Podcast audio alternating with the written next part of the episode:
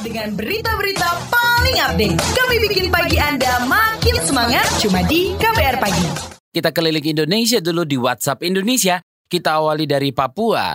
Pemerhati lingkungan meminta pemerintah tindak tegas aktivitas masyarakat di kawasan cagar alam Siklop Selengkapnya bersama kontributor KBR ada Walhamri Wahid. Selamat pagi. Selamat pagi. Marshal Suebu, pemerhati lingkungan di Kabupaten Jayapura, menilai pemerintah tidak terlalu serius untuk melakukan penegakan hukum terhadap aktivitas masyarakat di kawasan cagar alam Siklop, meski aturannya sudah jelas. Undang-Undang Nomor 41 tentang Kehutanan dan Undang-Undang Nomor 5 tentang Konservasi Sumber Daya Alam sudah mengatur larangan adanya aktivitas di dalam kawasan cagar alam. Mestinya selama ini pemerintah menangkap warga yang sudah melanggar. Menurutnya, pasca banjir bandang ini harus ada operasi penertiban guna menghentikan segala aktivitas masyarakat dan juga merelokasi mereka dari kawasan cagar alam Siklop. Karena salah satu penyebab terjadinya banjir bandang minggu lalu adalah terjadinya alih fungsi hutan kawasan cagar alam Siklop untuk ladang berpindah bahkan permukiman. Sehingga pohon primer yang ada dalam kawasan cagar alam ditebang dan diganti dengan tanaman atau pohon sekunder yang berdampak pada menurunnya daya serap kawasan Siklop. Demikian saya Walhamri Wahid melaporkan untuk KBR. Terima kasih Walhamri Wahid dari Papua kita ke Lampung.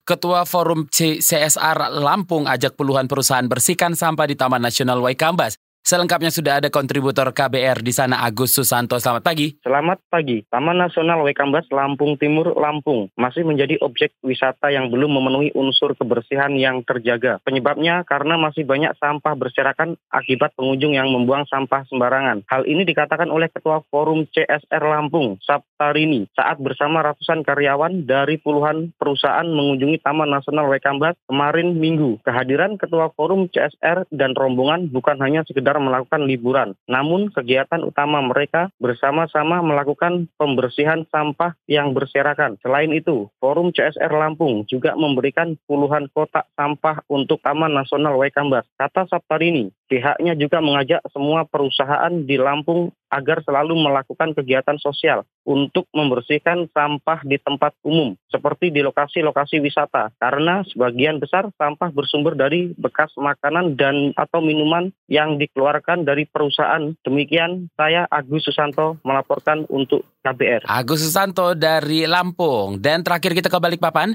Peringati Hari Peduli Sampah Nasional atau HPSN 2019, pemerintah Kota Balikpapan bersama instansi dunia usaha dan masyarakat tanda tangani deklarasi pengurangan kantong plastik. Ada Teddy Rumengan di sana. Selamat pagi.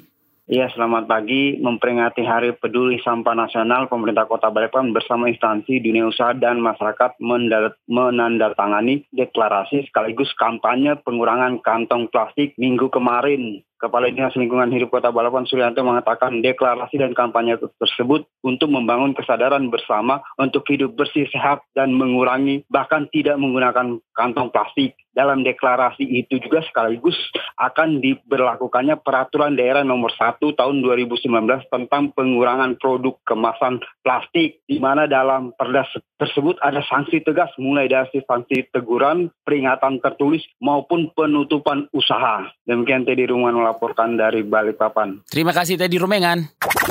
KBR, inspiratif, terpercaya.